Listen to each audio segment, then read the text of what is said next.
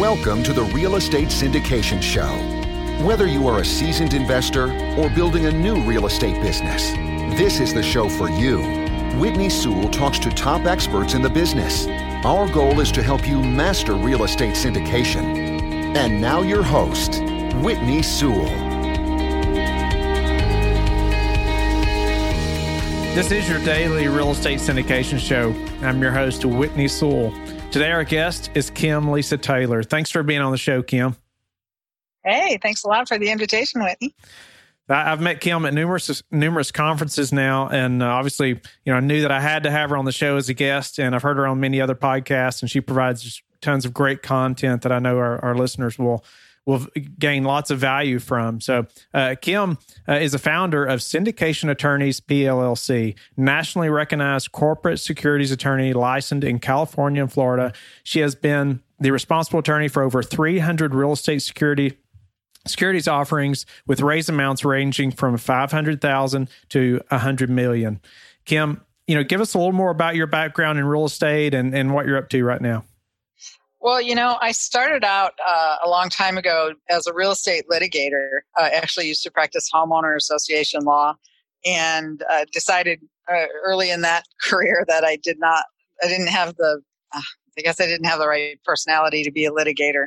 You know, you got to really like, like to argue and fight with people, and it just wasn't in my nature. So I started looking for something that I could do that that still had a real estate component because I really loved real estate. My husband was a real estate investor, and uh, we had uh, been in some real estate training classes on how to buy multifamily ourselves, and we actually went out and did that. So we, you know, I just kind of uh, fell into uh, uh, went to a syndication event and learned how to how to do it myself, and then thought, gee you know, I really like this area of the law and uh, started pursuing that. And I've been doing it ever since. Nice, nice. So, so what is your focus right now? Um, so I'm building a law practice. I started this law practice, uh, solo practice. I was in a partnership before with some other partners, but uh, started this practice, syndication attorneys, uh, the Florida company in uh, April of 2016. And my goal is to build and grow this firm and uh, make it the premier real estate syndication provider in the country. Nice. Nice. So we'll get into some other things that Kim and uh, her office are doing that are very exciting, and uh, towards the end of the show. But uh, Kim, you know, obviously a lot of our guests are are um, in, just getting into the syndication business, and you know they're going to be asking, uh, you know, you know they're going to be fearful, right, of, of making a mistake, you know, getting into this business and doing that first syndication you know, could you kind of lay out a few of the first things that, the big, biggest mistakes or that are very common that, that people usually miss? Well, you know, the first thing they need to do to, to gain comfort so they're not afraid of it and not afraid of making mistakes is to get knowledgeable about syndication. And the best way to do that is to read about it, you know, listen to podcasts just like this. Um, you know, there's a lot of information on our website that they can uh, look at for free uh, just you know do whatever you can to feel comfortable with the whole concept of syndication and what it means. And there's a lot of moving parts to it uh, you know so you've got to kind of figure out each one and how it all fits together. Um, and making sure that you have competent securities counsel that can guide you. Uh, one of our you know one of our common things is that we help people that have never syndicated before.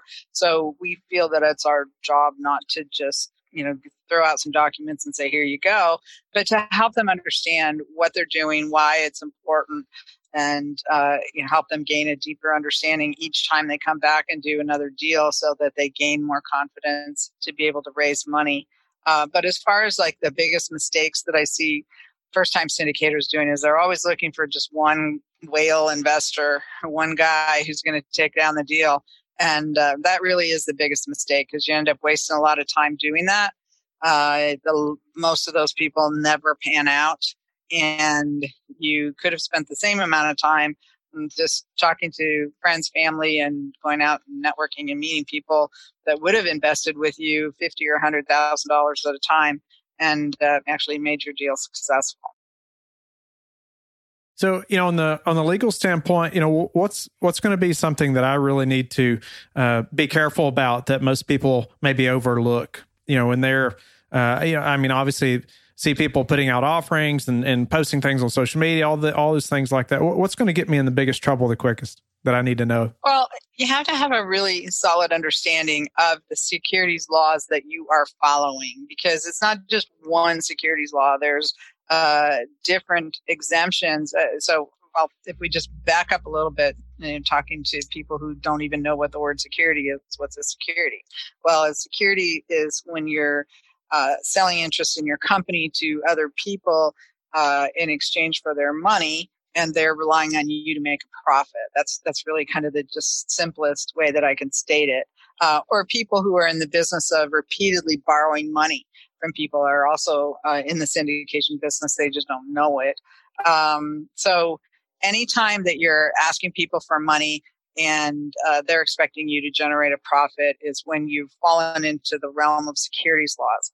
And what that means then is now that you're selling, so you're selling securities. And if you're going to be selling securities, you either have to register your offering, which means you have to go get pre approval from a regulatory agency before you can even ask anybody for money, or you have to qualify for an exemption from registration. And so the, the registration process is what companies go through when they do their initial public offerings. So you don't want to have to do a public offering. You can't afford to do that for real estate because it takes too much time. It costs too much money. It's not necessary. So your alternative is to choose an exemption from registration that will allow you to talk to people without having to get that pre-approved offering. And so there are a lot of different exemptions. Uh, there's exemptions at the state level if you were doing things all in one state and you weren't going to be, you know, you're, you, the properties and all your investors are in, say, Texas, then you would probably want to follow a Texas securities exemption. But if you're going to be crossing state lines and bringing in people from other states, uh, you're buying properties that are, you know, outside your state, then you will probably be looking at one of the federal exemptions. And there's uh, several choices that you have at the federal exemption level. There's two that are very, very common. Um, it, all, both of them are called Regulation D, Rule 506. But then there's two subparts to Rule 506, and you can choose between the two. The Rule 506B exemption is the original exemption that's been around since the 1980s and uh, you know thousands of uh, people have used it over the years. It's the same exemption that giant hedge funds use to raise uh, billions of dollars. Um, that exemption, however, doesn't allow you to advertise. It uh, only allows you to ask uh, for money from people who with whom you've already have a, an established pre-existing relationship. So, so you can't post it on the internet. You can't stand up in front of a real estate investment club and say that you got a deal if you're doing this Rule 506B exemption. So the reason that people like the Rule 506B exemption still, though, is because it's the exemption that allows you to uh, invite your family and friends, some of whom may not be accredited investors. So you've got accredited investors, people who have over a million dollars net worth, uh, or they make $200,000 a year income if they're single, 300,000 if they're married and file joint income tax returns. So that that's the accredited investor. And you have people who don't meet those financial qualifications, and those are non-accredited investors. Well, with the 506B exemption, you are allowed to bring in up to 35 non-accredited investors in your deal. And most of our clients who've never done this before really need to focus on that group of non accredited investors because that's probably the people that they know who will invest with them before they actually have experience and a track record. You know, the people that already know, like, and trust you are more likely to invest with you than uh, people who don't know you because the first thing people who don't know you want to know is what's your experience. Um, so the alternative to that Reg D Rule 506B is the other exemption. That's Reg D Rule 506C. Okay, and this 506C exemption does allow you to freely advertise your offering, but you no longer can bring in the non accredited investors. All of the investors have to be verified accredited investors. So the biggest mistake that people make early on is they don't understand the difference and they advertise their offerings when they want to be able to bring in non-accredited investors or they advertise their offerings and they don't know they can't bring in non, non-accredited investors. Either one of those things will blow the exemption so that you're no longer entitled to claim it.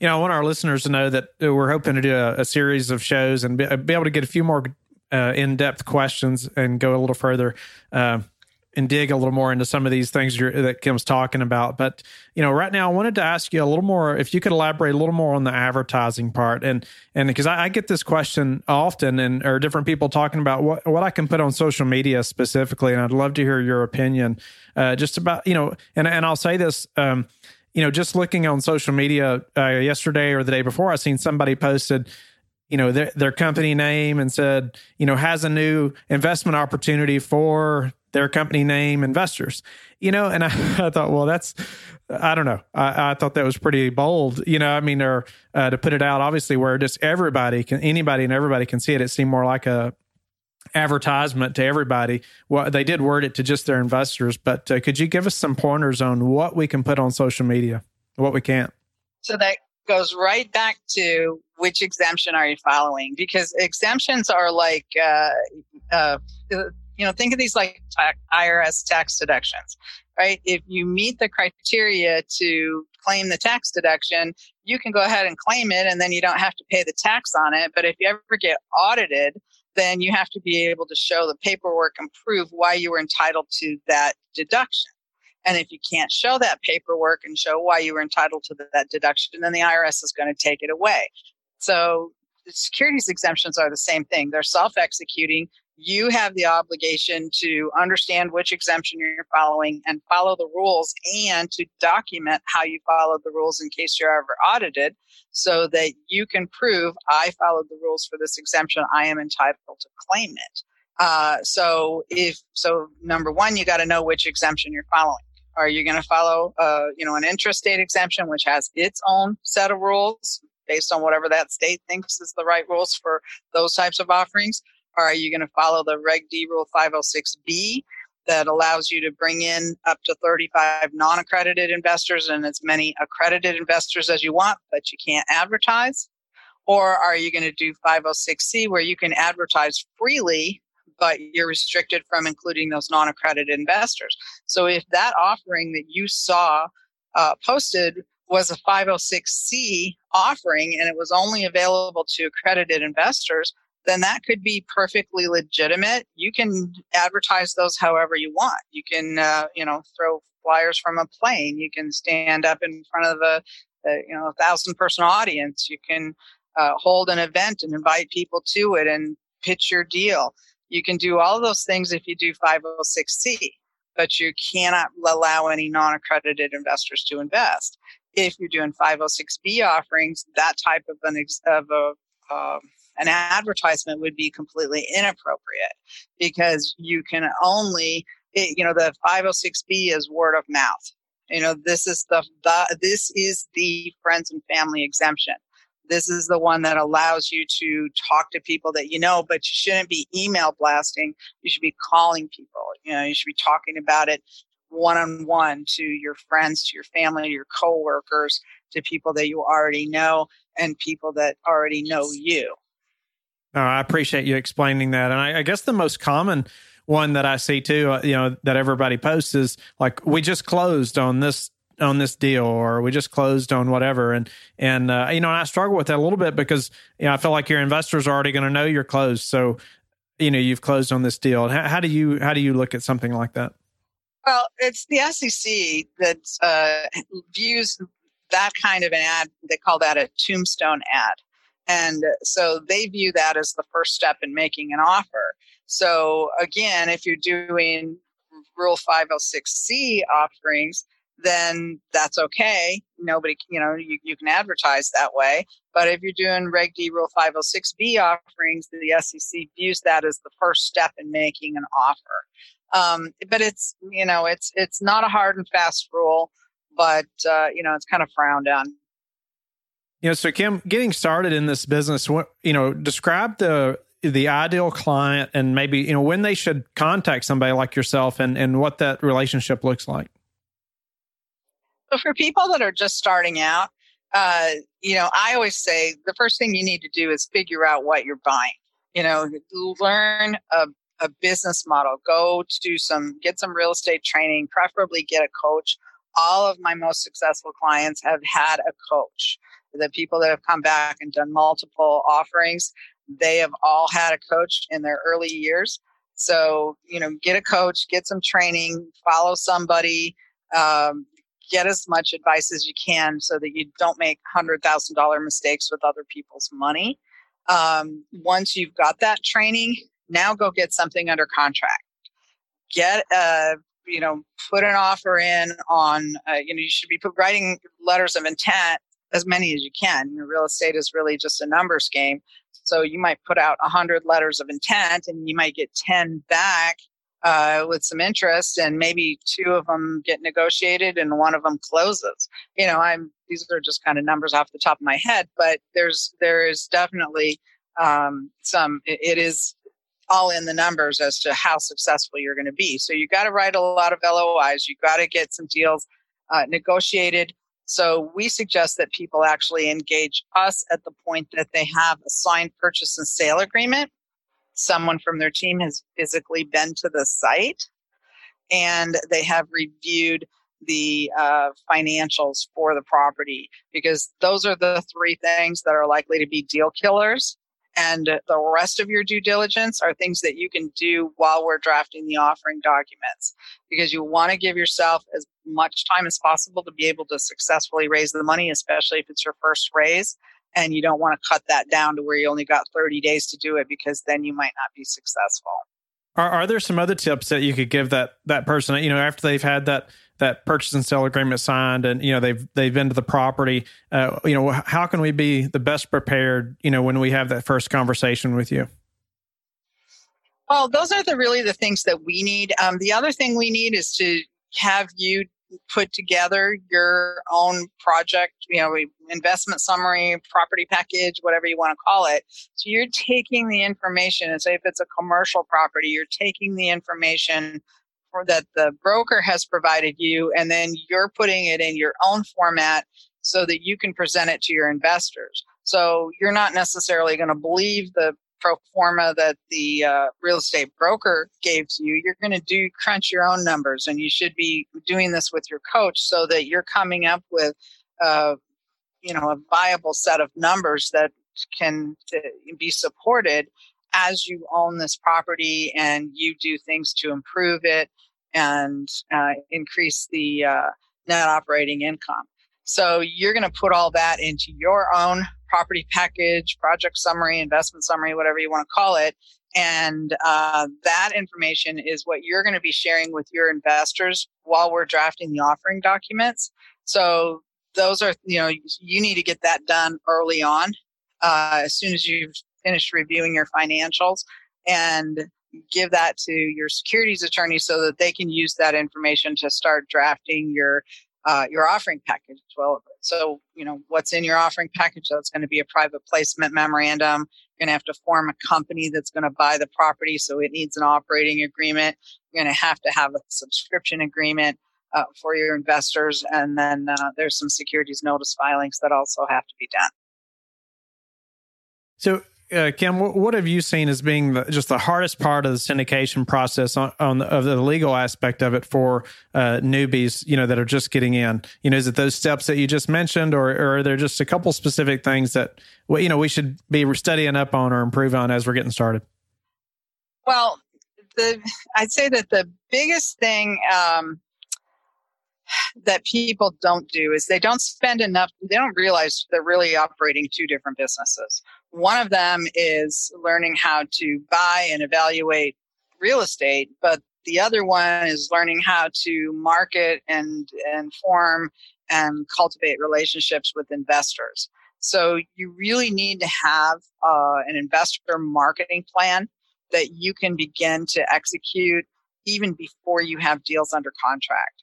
And uh, so the two of them really kind of have to happen side by side so that when you've got a deal under contract, you have 50 or maybe even 100 people that you've already talked to and you've already kind of vetted and you've developed relationships with them so that now you're free to be able to talk to them about your deal and to invite them to invest with you.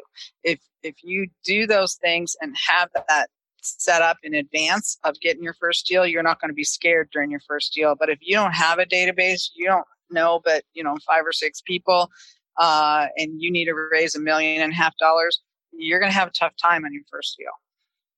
Could you give us a couple pointers on that investor marketing plan? Maybe some ways you've seen people be successful at doing that.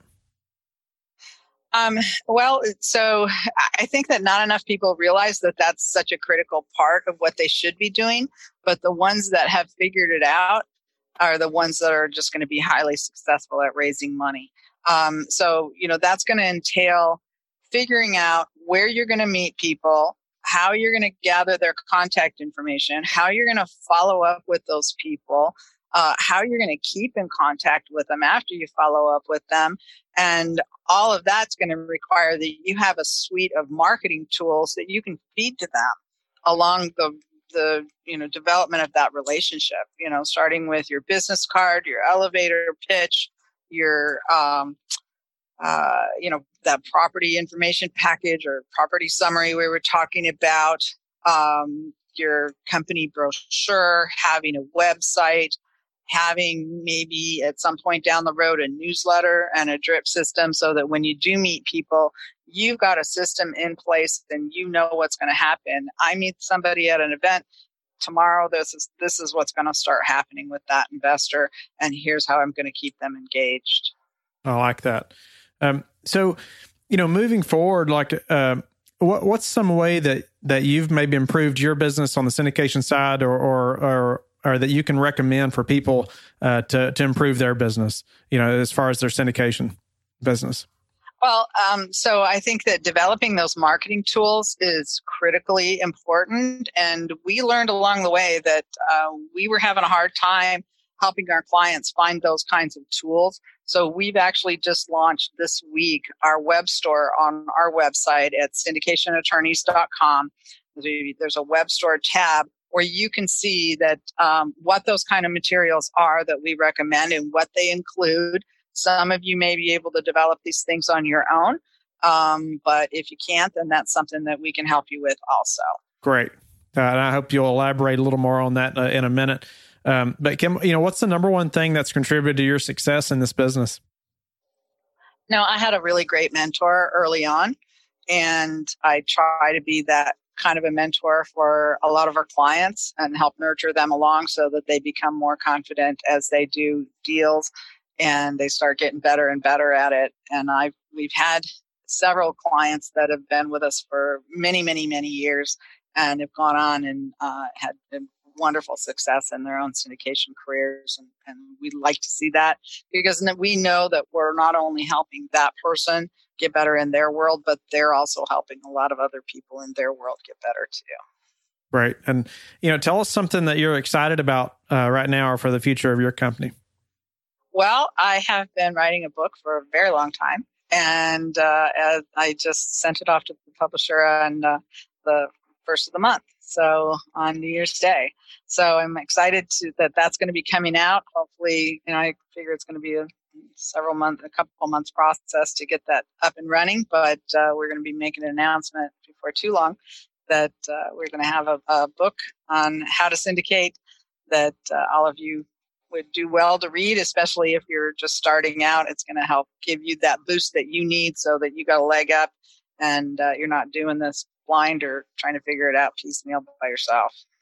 I, appreciate that, and yeah, any other books in the syndication space will be welcomed. That's for sure, and uh, I know that will be uh, a value to the listeners as well. Kim, will you tell the listener again about just your website and uh, maybe briefly about your the web store you just mentioned, and and uh, how they can get in touch with you?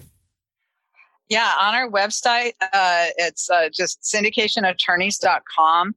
Uh, if you want to schedule an appointment with one of us, we do offer free 30 minute consultations. Uh, you can, uh, there's a button on the website almost on every page. You can just click that and schedule a free consultation. Uh, and we, while you're on that page, on the website, if you go to the um, free info page, there are a whole bunch of articles that are one or two pages long on all different aspects of syndication We also have free monthly teleseminars. So if you give us your contact information uh, at the website, then we would uh, put you in our database and notify you when we've got an upcoming teleseminar. Um, we always do it on a different aspect of um, syndication. Sometimes it's me talking about something, but a lot of times we'll bring in special guests. And we also post the past teleseminars. So there's like 16 teleseminars up there already that you can listen to about just all different aspects from different experts associated with the syndication world. Uh, our frequently asked questions are probably going to answer some of the questions that you have right now. So we've got lots of ways that you can interact with us and um, make sure that you're getting the information that you need. And then, of course, when you're ready to syndicate, we would love to talk to you and love to be able to have you as our clients.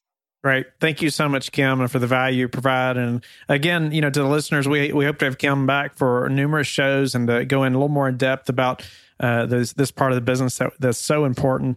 And uh, anyway, thanks again, Kim. Thanks again for the listeners for being with us today. I hope you'll go to lifebridgecapital.com and connect with me, and also go to our Facebook group so we can all network and ask questions of experts like Kim and grow our business together.